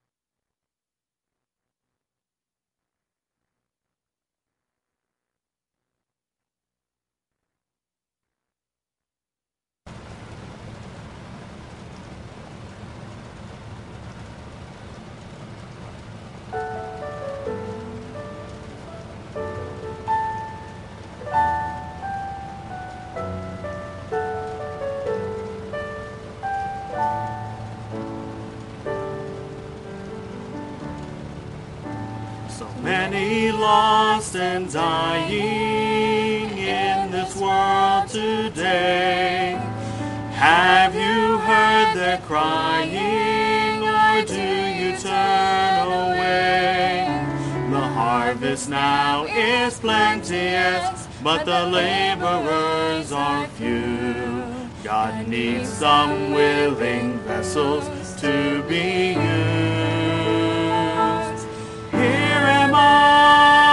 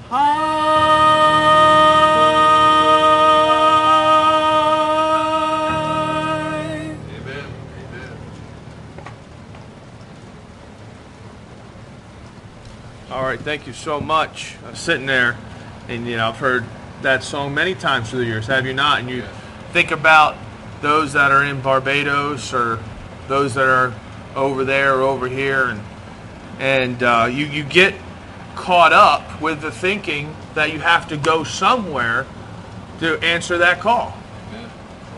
Well, that's a lie from the devil. Right. Because the pastor gave me these for my for we can uh, utilize these as an opportunity for our church for you that what you guys do at 4:30 what is it 4:30 on the last whatever Sunday in the month and here's how you can go. You know we sit here and we pray Lord you know bless the missionary bless them but you can do it. Well I'm nervous. Okay well there's a you can you might there's someone here might have great penmanship. You ever seen those people have their amazing pen? I do too. Um, and you look at that and you think, is that real? You know, that's how you can go. You know, or some of you, I don't know who this young fella is that's talking during my preaching. I'm just kidding. uh, but but yeah, th- listen, I, I'm not going against him. You, you better be smart. A- no, but uh, I'm just kidding. But you know, there might be some of those that, like my buddy over here, who, who he has no problem, I'm sure, knocking on the door and say, "Hey, let me tell you about my church and my pastor." And that's the per like I'm that guy. Like I'm like, you know what? Challenge accepted. What do you want? Hey man, I noticed, you know, that's that guy. And then there's some that say, you know, I can go, but I can certainly leave something like this. And we can and we can have our emotions stirred, and that's good, and mine was, but we can go. We can go here. And then, as the pastor said, um, you can go by obeying the Lord and, and growing your faith financially. You say that had nothing to do with anything. That was just the love sitting there. I was thinking, you know, I've heard this song my whole life, and I am certainly nothing. Like I am not. I'm just, uh, you know, every, you know. I, I had uh, I was at a church in the Eastern Shore of Maryland, and I went to shake a family's hand, and they all like stood up. Hey, hey, and I'm like, you know, I'm nobody. Don't stand up. They're like, yes, you are. You're somebody important. I'm like, no, I'm not. I'm just a guy doing what God is telling me to do. And and just happens to be starting Emmanuel Baptist Church. I'm nothing. Listen, I believe it or you won't believe this. I put my pants on the same way all you fellas did this morning. okay, all right. And uh, and uh, last night I stayed up probably too late, but uh, but I watched uh, a little Penn State football. How many watched a little football last night? Thank you. How many watched the Penn State football game? It was over at like halftime because Penn State, I'm a huge Penn State fan. I'm usually at that game. Like that's the game that my dad and I always went to is the whiteout. How many know about that? Now how many watched the Ohio State Notre Dame game? Anybody watch that? I didn't either, but I watched the last two plays in Ohio State beating Notre Dame, and I was happy, and I'm like, woohoo! You know. So anyway, how many say I? How many watched a Hallmark movie last night? Okay, I'm just kidding. there we go. I did. Now let me ask you this: Did the guy that the girl hated end up being the one they married at the end? Oh, wait. Okay. Right. See, now, you never have to watch a Hallmark movie again. Uh, I'm not saying Hallmark. I, I know, uh, or whatever. Those those Christmas themes. It's always the same. I always walk in. I'm like, I say to my wife, "Is that is that the guy that she, she hates now that she got married?" And she's like, "Yeah, probably." Anyway, so believe it or not, my wife hated me at first, but I won her over. I'm just. Um, she, can you believe she thought I was cocky and arrogant? Can you believe that? what? Stand, again, stand on my preaching. Um, I mean, that's, that's real right. It was his fault. Yeah, questions, uh, but I appreciate you all coming to church. Uh, my name's Joe McKonkey. I shared a little bit of our testimony the last hour. I'm sure that's um, online. You can watch that another time. But we're starting a church in Havre de Grace, Maryland. Uh, I was telling my friend over here um, that of Grace means a harbor of grace in French. And so our theme, if you look at our uh, our uh, thing, is a harbor of grace. We want to be a harbor of grace in the community. Now, Jesus was full of grace and truth. He was gracious while telling the truth. You know, no one likes to know, hear the truth, but sometimes we need to hear the truth. But how you give the truth, I can say to my son, has uh, you know one of a couple of my boys are getting a little older. You know, I could be uh, I could be um, truthful by saying, hey, you have a huge zit on your nose and it looks horrible, it looks terrible, you need to do something about that. I mean, it's smiling at me, you know, it's waving and saying, hey, Dad, you know, you know, I could do that. Or I say, hey, bud, just want to let you know, you might want to look in the mirror, you have a little something there, just want to give you a heads up. Uh, that, you know, that way, you, that can, I'm saying the same thing but how it comes across. And we can tell, we can say, hey, you know what? Jesus said, I am the way, the truth, and life. No man comes to the Father but by me. We can say that truthfully in love, or we can say, you know what? Anybody that's out, they're going, you know, and you can say the same thing and not be very nice about it. And we wonder why some of our some of our friends that have the same wording on the front of their church that says Baptist, and people get a little bit uncomfortable because they've taken the truth and they've pushed it and they have forgot the fact that they were saved from their sins. And that God pulled them out of the miry clay, set them upon a solid rock. And isn't that wonderful that we have the truth? I'm thankful for your pastor, who is, in my opinion, one of those guys that has the right balance. That he just shared with you the truth of faith promise concept. He just, eh, but he said it in a way that says, you know what? I, you do what you do, but I'm going to tell you it's going to work, and I want what's best for you. How many want what's best for their kids? Now, sometimes they're going to fall flat on their face, okay, and they're going to and they're going to need mom and dad to help them up. But don't you just love those few times that they actually listen to you and they don't fall? yeah, those few times. How about as a as a people, we obey the Lord and do what God wants us to do. Now, it's not about me. I mean, listen, everybody else, you do obey the Lord and, and, and let the Lord stretch your faith. This summer, I have been more generous in my in my uh, in, in in money, and I've seen God bring it back. It's just like um, it's it's it's crazy. Um, Pastor Tyson was was at a conference up in Jersey, and he just put on his uh, his uh, Twitter or Facebook, whatever that you know his car broke down. And I'll, I'll share this testimony because I mean the Lord has already re- given it back. And so uh, he was a blessing to us. We went there, and I, I know sometimes you see each other around. They're kind of close. I don't know where they're at, you know, but um, they're, they're they're close enough. But they, you know, and look, there's plenty of people, right? You know, everybody reaches who God has for them, and um, and so I just the Lord told me send him a little something Apple Pay, just hey, you know. Say, hey, just for whatever, whether it's a, for repair, if you need something to eat, if you can rent, whatever. That next day, God doubled that at work in cash. So I started just throwing money out the window. No, it wasn't like that. I just did what the Lord wanted me to do, and He does that. So anyway, um, let's go to uh, Mark chapter two. Thankful for the King James Bible. Thank you. That is the word. I'm thankful.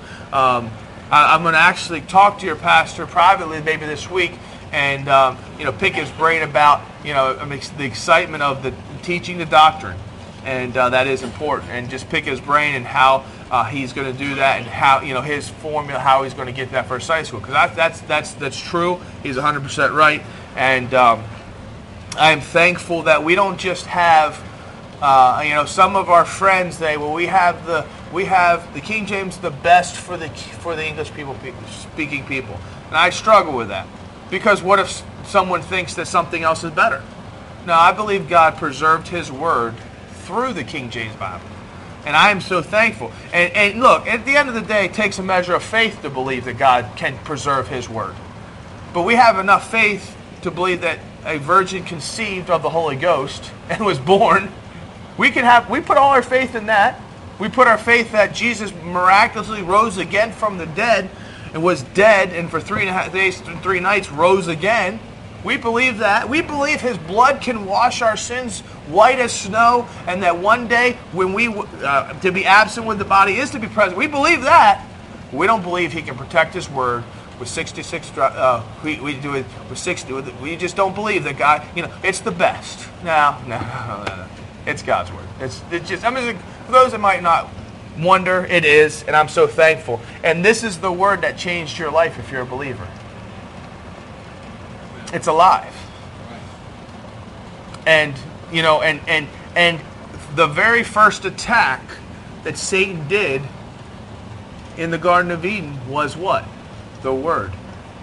Why are we so surprised that the first thing people ask is, "What Bible do you use?" It's all about the Word.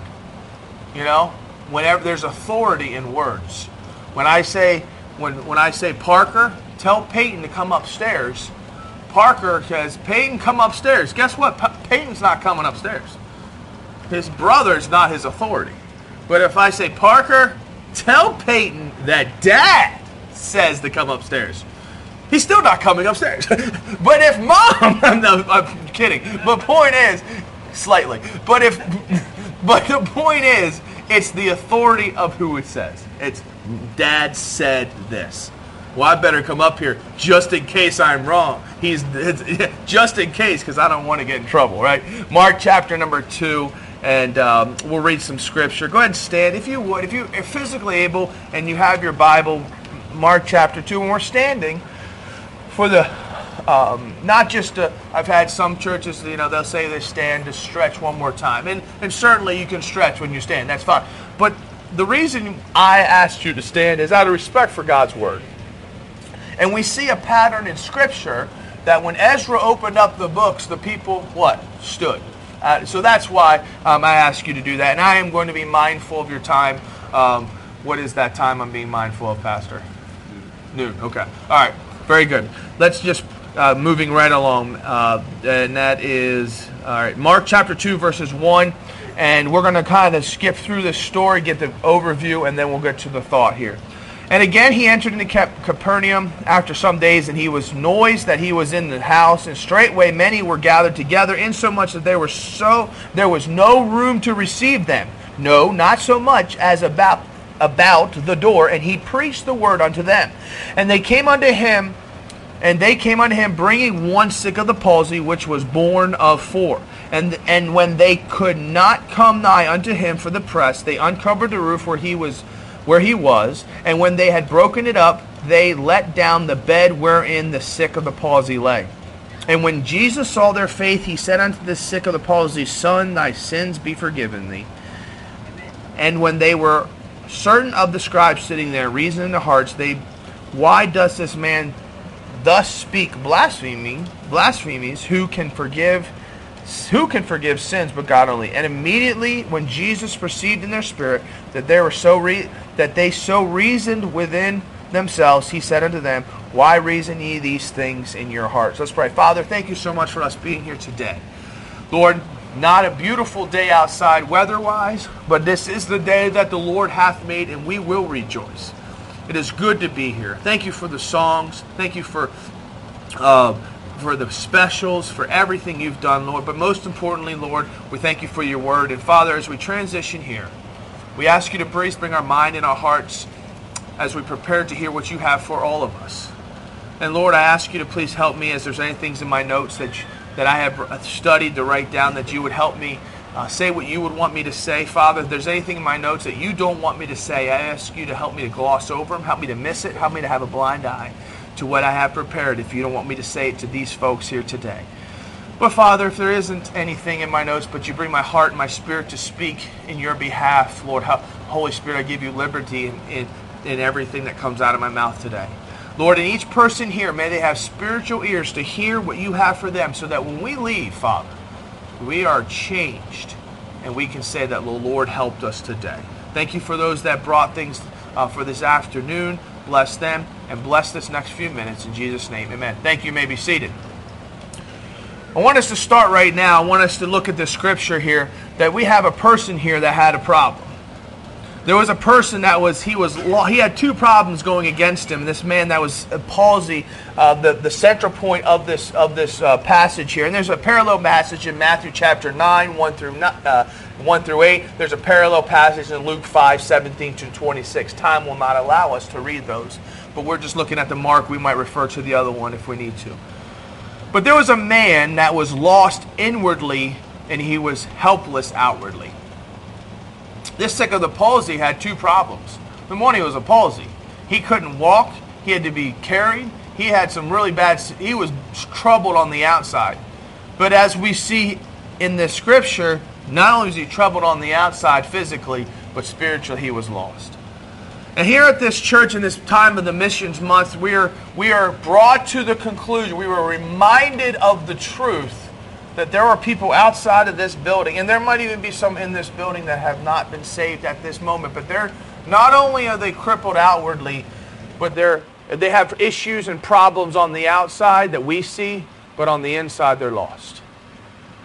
And I and, and every year when you have this time, it is a reminder of the helpless, hopeless men in this world, women, boys and girls that we are dealing with that we are come in contact with, that we cross paths with. And by the way, someone crossed paths with you when you were helpless and hopeless. But I want us to notice here in verse number, um, the verse number, uh, let's see here, 3 of chapter 2. And they came unto him, bringing one sick of the palsy, which was born of four. I just want to take a second and say, and say I want to say thankful but there was four men that were godly enough to understand the helpless, hopeless man that was in that they knew. And he was not a, these men were not self-promoters. They were not self-elevated. They were not selfish. And they were not afraid to work. And they were willing to carry their load to do their part for this helpless, hopeless man. They didn't just, well, I'm a Christian. They didn't just talk the talk, they walked the walk. They didn't just sing the song, they lived the song. They didn't just say amen in here, but they said amen by their presence. Now look, from what I was understand just on that, for those there's even a cooking ministry where there's somebody that feels like they can't they don't feel like they can do those three, but they can serve a meal to those that are. And then there's a prayer ministry. But there were men that were godly and men and ladies, we could put in there, that they loved somebody besides themselves. You know why we don't really tell the gospel? Because we're selfish. Well, we can throw, we can, we can cover it in any justification. But we really don't care about that person, whether we know them or not. I mean, that's just the truth. And I'm speaking to myself. We really don't. We're good. I'm good. You think? No, I'm good. They wanted this man to be healed. Certainly, certainly, I believe they had heard, or maybe even these four men experienced already what Jesus had done for them. Maybe they were somebody that Jesus had already healed. I don't know. I cannot speak clear uh, factually, but I can know that Jesus, if what Jesus, the miracles that he did, books cannot contain.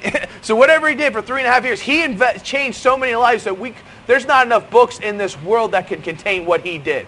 We see what he what we are we have what he chose for us to have.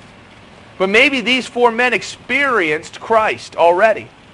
But we see in the scriptures here that they, Jesus heard, or Jesus was in Capernaum and he was in the house, and people showed up. In Luke chapter 5 and verse number 7, that, uh, that uh, portion of scripture, and they had beckoned unto their partners that their, which were in the other ship that they should come. oh, let me see here. That's, that might not be right. 17, that's why. Um, there we go. And it came to pass that on a certain day, as he was teaching, and there were Pharisees and doctors in the law sitting by, which were come out of every town of Galilee and Judea and Jerusalem, and the power of the Lord was present to, to heal him. And behold, men brought in a bed which was taken with a palsy. So people showed up to, to see Christ at this home. In Mark chapter 2, verse 1, and again, and again he entered into Caper- Capernaum after the same day, some days, and it was noise that he was in the house. You know what? When the house, there should be a noise out there that God is in here. That the presence of God is in here. Hey, you need to come to my church. Our sister over here was telling me that one of her relatives was trying to get her. Like, no, no, no, no. That's my church. That's my path. Why? Because not. It's God's here. The presence of God's here. And and and the place is full, and, and we want it to be fuller because the presence of God. And straightway many were gathered together insomuch that there were no room to receive them. No, not so much as about the door. And he preached the word unto them. You know, God didn't have to say no. He, he, this is what God's saying here. Hey, it was full. Oh, that's nice. No, no, no. You don't understand. It was so full, you couldn't get in the door. God's just like, okay, I know how you think. I'm going to tell you what really happened. And that's where we're at here. Jesus did ever, Jesus drew a crowd. And they had something for this man. They took, these four men brought their friend into town. They took their friend to Jesus because they knew Jesus could heal their friend. They got to the house. Can you imagine them coming down? Can you imagine them carrying this man, each one having a, a, corner? Can you imagine them saying, him saying, man, you, this better be good, this better be good, and I'm trying to speak quickly.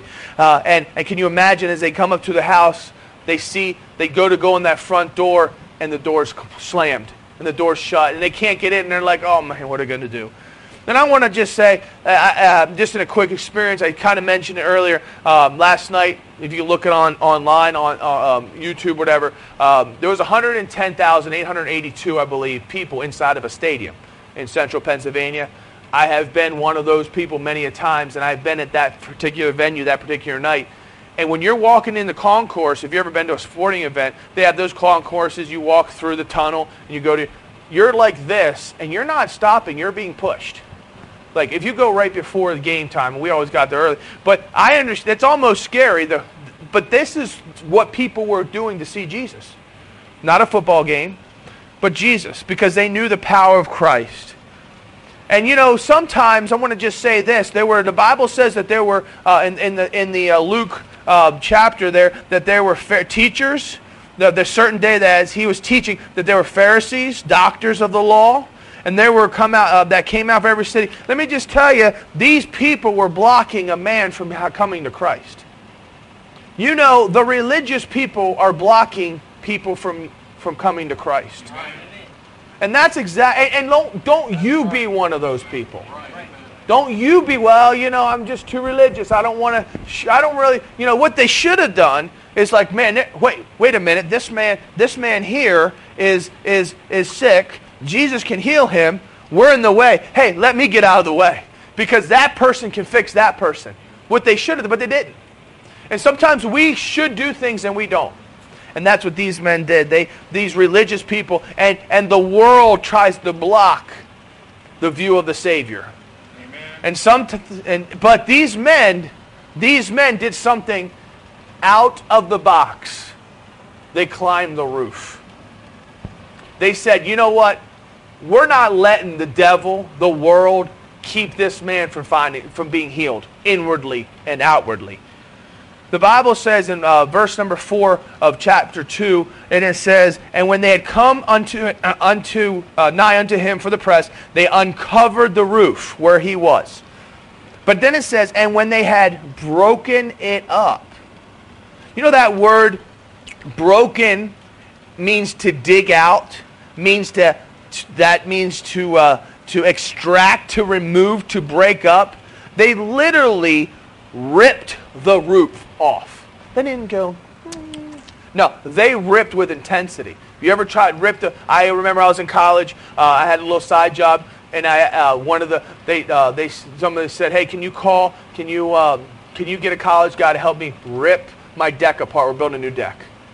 You know that's that you know that's hard work ripping off.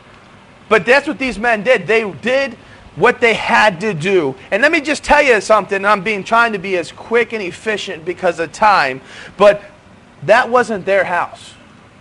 And it wasn't their roof. Think about that.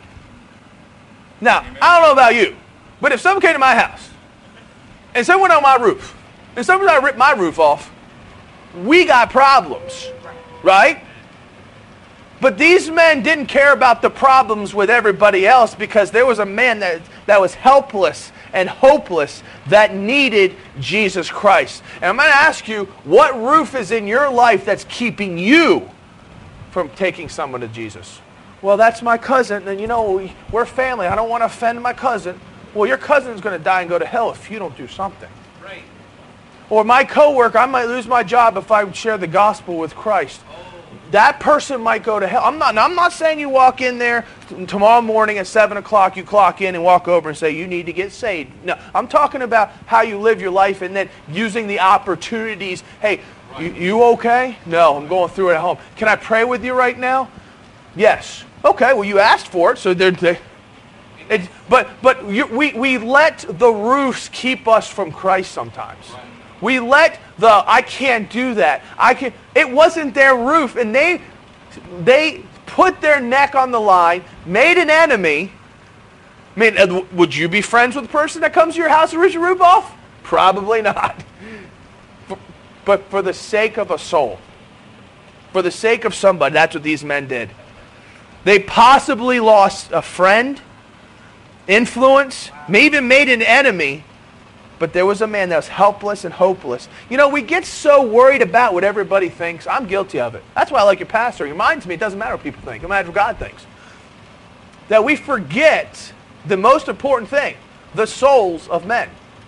The souls of men. And these men noticed, didn't just talk the talk, they walked the walk. I want to say the other thing is that what Jesus said whenever he saw that, and when they had uh, and they broken up and let him down the bed wherein the sick of the palsy of lay, and when Jesus, here's the thought, saw faith. That's not what it says. When he saw, let's go to the next one, verse number five, fellas. Thank you. When he saw the sick of the palsy? No. When he saw their faith. This is how I look at it. When he saw their faith. That man couldn't have done anything without them. Those four guys. In my opinion. Now that man had faith because he had to trust them to get them where they get. I get that. But in my opinion, I think he looked up when the sick was here and he said, I see their faith. Because if you look at the other two scriptures, it says the same thing when he saw their faith. You know, it was their faith that God used to get that man to there. I want to ask you, do you really believe that that person in your life that's hopeless and helpless, do you really believe that God can heal them inwardly and outwardly? Because I believe he's going to honor your faith. You know, there might be those that have been praying. How many times have I've been praying for 30 years for my lost husband? You know, I believe God honored that faith of the 30 years and gave that opportunity for someone to be saved. You know, these men didn't did, were were behind the scenes. They they this man got saved, His, he was healed inwardly and outwardly because of their faith. My thought is this that these men's faith saw the need of the cripple and the lost the cripple lost man. They gave not only their time, they gave their talent and they gave their treasures. I'm sure that they might have had to repay for that roof. I don't know. They loved, these men loved their faith. The faith of the men loved, had love for this cripple lost man. They sacrificed for the cripple lost. You ever carried a guy before? You ever carried somebody? That's heavy. Dead weight. They had hope for the cripple lost man. They said, hey, we're going to bring you to Jesus. They were resilient for that cripple lost man. They didn't let anything stop them, whether it was above or below. They had showed strength. You ever rip something apart? That shows strength. They showed compassion. My friends, these men demonstrated their faith. How are we doing on that? Amen. It's easy to sit here. It's easy to be fed. It's hard to demonstrate. It's hard if we're not in the spirit. If we're in the flesh, we're worried about ourselves, and we're selfish, and we're, well, I don't care. You know, hey, listen, I'm not saying that personalities aren't important because they are, but when we're filled with the Holy Spirit, our personalities, whether uh, extrovert or introvert, get set aside because the Holy Spirit's guiding us. He became a new man. And so, and this, this man was completely hopeless and helpless and in need of eternal life and a new life. And was saved and healed because of their faith. My challenge to you today is this. My, my desire, my goal, and my, my responsibility is the people of Havre Grace. I believe it's my faith and our family's faith and Brother Mahoney's faith and his faith. It's our faith that, that God's going to honor that there's going to be people that be saved. But what about here? What about your friends and loved ones? What about the people in your realm of influence? God will honor your faith. Just don't let the roof or the door stop you. Let's pray. Father, thank you so much for allowing us to be here, Lord. I, I appreciate you helping me here, God. I believe uh, you, you helped me uh, give the message uh, efficiently within, within the time um, to be appropriate to these fine folks in their Sunday morning.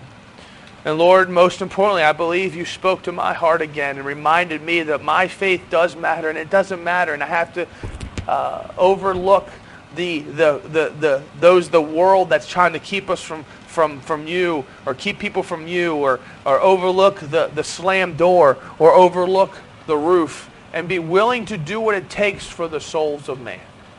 Lord, help me to be continue and work and not just preach it, but live it.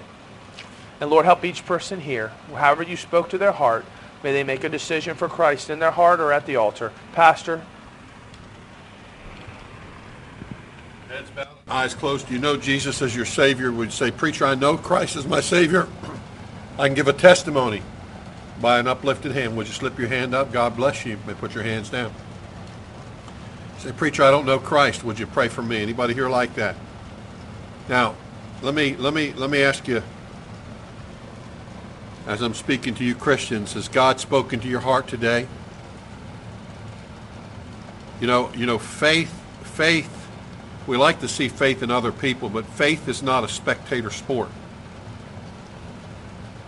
Faith is not something we marvel at others' faith.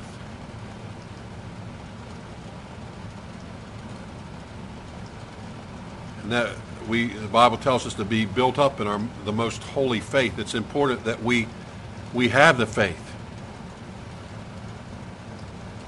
And where's your faith today?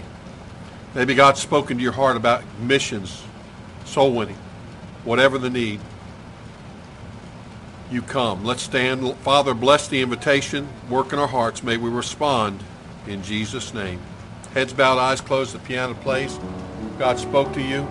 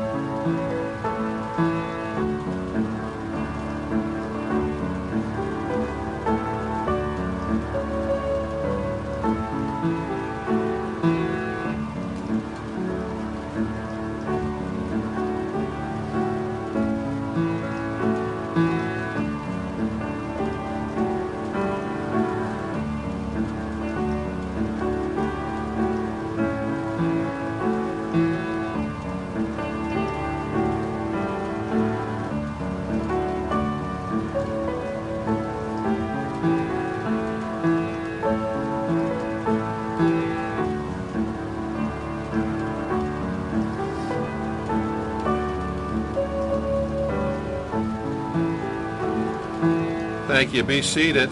Let's have some ushers come. We're going to receive a love offering. I want you to I want you to be generous in this love offering. Get your checkbook out. Let's let's be listen. we have missionaries come and they start churches, but this is this is a new church in Maryland. Okay? We need churches in Maryland. Our state is in is in a, a bad our, our state as far as morality, as far as as far as uh, what we're focusing on in our state is not Jesus in our in in, in the in the leadership politically. And uh, you say, preacher, how, how are we going to how are we going to make a, a, a impact? It's well, it's God's got to make the impact through churches. God works through churches, and we need to start churches. Havre de Grace, eh, that one church, he'll scratch the surface. There's Aberdeen and all those towns up there, Jop, all that right in there, and all. There's there's thousands of people, thousands of people that that need a church where people could could could, could hear the gospel and, and people can be discipled and people can be loved and be part of a church family. But Maryland, Maryland is is a is a is a state that that is that is moving just a couple clicks behind California, out where the fruits and the flakes are. Okay? And so he's starting a church in Havre de Grace. And and we want to be we want to be a, a blessing to this family. And, and so let's let's give a real we want to give a, a real good love offering to these folks today. Amen. So let's pray. Darian, pray for us. Heavenly Father, thank you for that wonderful message from you, oh God. And um, you the gift and giver. And thank you for the food that we're about to eat. Feast and pray. Amen. Amen. Chris, come on up. Megan, Joe, come on up here. Grab a mic. Stand over here. They may have some questions. They may not.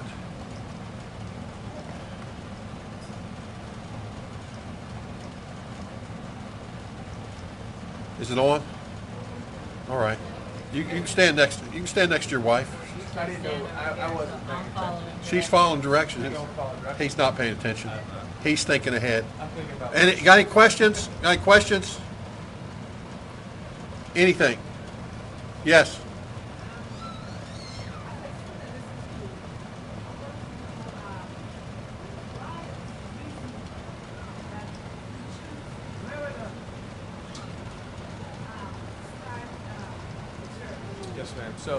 um, so God moved us to Maryland to help start a chur- uh, help a church in uh, Cecil County, which is just the county north of the Susquehanna between. Uh, that was what six years ago, eight years ago. So that brought us from York, Pennsylvania down. We built a house. Felt like that's where God was going to have us stay. And um, I did go, uh, and there was some. Um, the Lord used that to get us here, and then we kind of went through some seasons of growth and all that. And I did go over a little bit of that in Sunday school, and I think that's online. The more details, but from there, God used a phone call that hey, uh, of, of the other couple that you saw, that they felt like they wanted to help start churches in Maryland. He's from Glen Burnie, and I said, oh, that's nice. And uh, he said, well, God, after my after his 20 day one day fast, put you on my heart as someone that might be the pastor. I said, let me think about that for a minute. And so we prayed, my wife and I, and, and God confirmed it multiple times. So it went from moving here to help a church over there. God was used, you know, as God does, He brings us over here for what we think because He has us for something future. So um, where we live in Cecil County, it's, like what six, seven miles 11 minutes from downtown Havre de So we've had Bible studies in our home because um, the venue that we sometimes rent wasn't available. People just come across the bridge. It's no, it's not a big deal. Um, now for Cecil County, Cecil County, you understand this, uh, being from that area, they usually don't go down into de Grace, or excuse me, refers that. Harford County doesn't come up into Cecil County because of the Great Divide. But uh, Cecil County, it's like I have uh, a bunch of folks that I have. We have contacts that live in our county that just you know that aren't looking, that don't haven't found a church, and they've you know come together like the one lady. So that's how God used it. He brought us over here, but He needed us for this call. So mm-hmm. yes, ma'am. Does that answer your question? You want to add anything? Meg, are you behind with what, what's going on with him? Talk about talk about your heart with for the ladies and, and, and what your husband's doing. So I knew from a very young age that I wanted to be in ministry. So wherever God led, that's I'm on board 150 percent. I will say it's interesting because um, I was speaking with a mentor, so to speak, on the phone about some troubles that I had. This was years ago, trying to figure out, you know, where was God leading next? Where would Joe pastor and that kind of thing? Because we knew that God had put that on his heart. And this mentor said to me, Megan, how do you feel about if God ultimately has Joe start a church instead of finding a church that already is established, needing a pastor? And in my heart, I'm thinking, oh, that's scary. like I, we can't do that. You know, there's no way. However, that that was a seed planted in my heart and mind. I truly believe that God was preparing me for that road. It's really not as scary as you think ultimately, I think it's where we are now. I think it's less scary than going to an already established church because the pressures are already there of leading a people. I feel like the Lord is one step at a time transitioning us from where He had us to ultimately pastoring and leading a group of people towards the Lord. So that's my heart, and I and I truly believe that God will bless. Um, we have some families already the lady on our video, dear friend of mine now. I feel like I've known her forever, but we've literally known her less than a year. And I just know that God is going to work in the hearts and lives of these people that need. I feel like people, we need to be a part of something bigger than ourselves. And if they don't find it in a church, they go out and they find something that isn't of the Lord to be a part of. So I want to have a church in Havre de Grace in that area where people say that's bigger than me, I want to be a part of that. And I want to grow with this group of people and reach more people. Because ultimately, all that matters is people need to get saved. Amen. Amen. That's my heart. Any other questions? Now, now Joe has conducted some funerals. Yeah. So, my brother Tom, which your father did a mission for him years ago, had a church, pastor church in Joppa, Maryland. Uh, the Lord shut that door. It was a very traumatic thing for him personally, but God used that. You know, God uses when we think God shuts the door, He's He puts us in in Egypt, or excuse me, in the wilderness sometimes. He puts us in the backside of the desert. And so this was my brother. But while we were there, Parker, uh, we came up with Mississippi. Uh, Parker was born there. We got to meet a couple named Max and Marshall Smith. They sat over in the A side, smaller church, just like this in, in regards to size. Got to know them a little bit. Um, we got talking about spiritual things one day, and that was food. That was a joke, folks. It was, we were at church talking about food. Um, talked about soup, and uh, long story short, um, I was able to give them a gift card. They never forgot it. They enjoyed. it. Fast forward, they knew we had moved back in the area, and um, when that happened, she got a hold of me. He was dying. He ended up. I went down to the hospital. Was able to go to the hospital. Um, he made a profession of faith of Jesus Christ right there on the on the on the bed. Amen. Just coherent enough, and uh, about 48 hours later, he passed away. And then we, I helped her with the memorial service, and uh, my brother Tom, who reached them knocking on their door in the winter, just outside of Aberdeen, Ruby Brown, and Edgewood, uh, flew up from Arizona, and him and I conducted the funeral. And uh, she has been a wonderful. I talked to her the other day. She was in Pittsburgh watching babysitting or dog sitting. She said, "Joe, I got you something Penn State uh, when I was out here. I mean, just sweet and uh, a gift card, just a little gift card meant something to them, and I was, we've been able to help them. So we did that, and then we've done another funeral as well, and that's just miraculous. So Amen. Amen. So, what's your biggest needs right now? Huh? A building. A building. We need a meeting place. Need a meeting place. I've never in my life realized how much I took for granted seats and carpet Yeah. as a church. You know what I mean? Yeah. We always had it, and you realize, oh, we got to find a place to, to congregate. So that's where the faith portion of it is. Um, I didn't believe that it was faith for me to get my ducks in a row and then step out the boat. To me, that's not faith. That's planning, and calling it faith. So um, we have a backup. We're, we're starting April 4th, 2021. You, you, um, 21st, April 21st, 2024. And if we don't have a place, then it's going to be in our home. And we're comfortable with that. That's what the Book of Acts was in the, is in the house. Um, and uh, and then we're going to pray that God will meet that between that and the fall, and then we'll have another like a fall push for that, or if God provides a, a building. There's a church that's empty in town that I'm praying that God will allow favor for us, even if we can rent a fellowship hall and a couple rooms from it. It's just sitting vacant, and it has all its stuff. And um, I'm praying for that. Um, or there's something that God hasn't revealed to us yet. There's a couple storefronts. In the meantime, we're taking and raising support to have a foundation. We have a church bank account. We have all that stuff. And so that when a realtor says, well, how much money you have? And they look, this is what we have. This, you know. So, uh, and those that have chosen to um, support us. We also um, really, I don't think, and I think Pastor can understand when I say this, I'll be a little more blunt, I think I shared it with him. You know, churches that want to support us are all about it, but they want to wait until we start. And they forget the fact that it costs, there's a cost to even just get started. And so, would you pray about that with us? That's a need. Um, we spent about, um, I show this thing? Um, I spent about probably thousand dollars.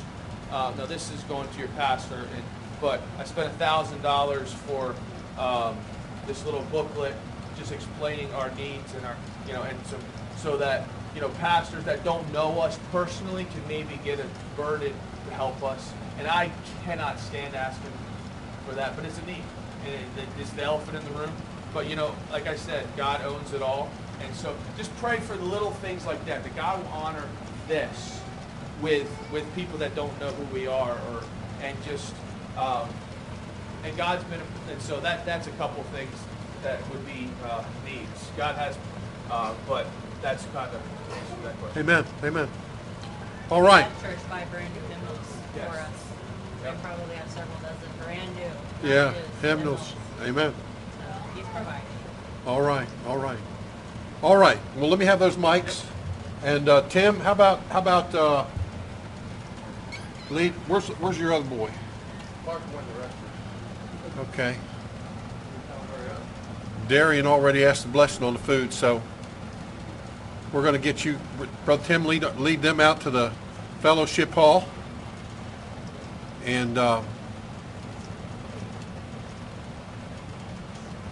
let them get some victuals, and and, and let's uh, fellowship, and then come back in here in a while. We'll we'll have a another message. Stay for the second message, and and uh, fellowship with us with his family. He'll catch up. You guys go ahead. He'll think the rapture took place. So, and uh, go ahead and lead him out, Tim. Chris, point him out when he comes when he comes out. And uh, let's watch the kids, the kids and everybody. Let's make sure they everybody.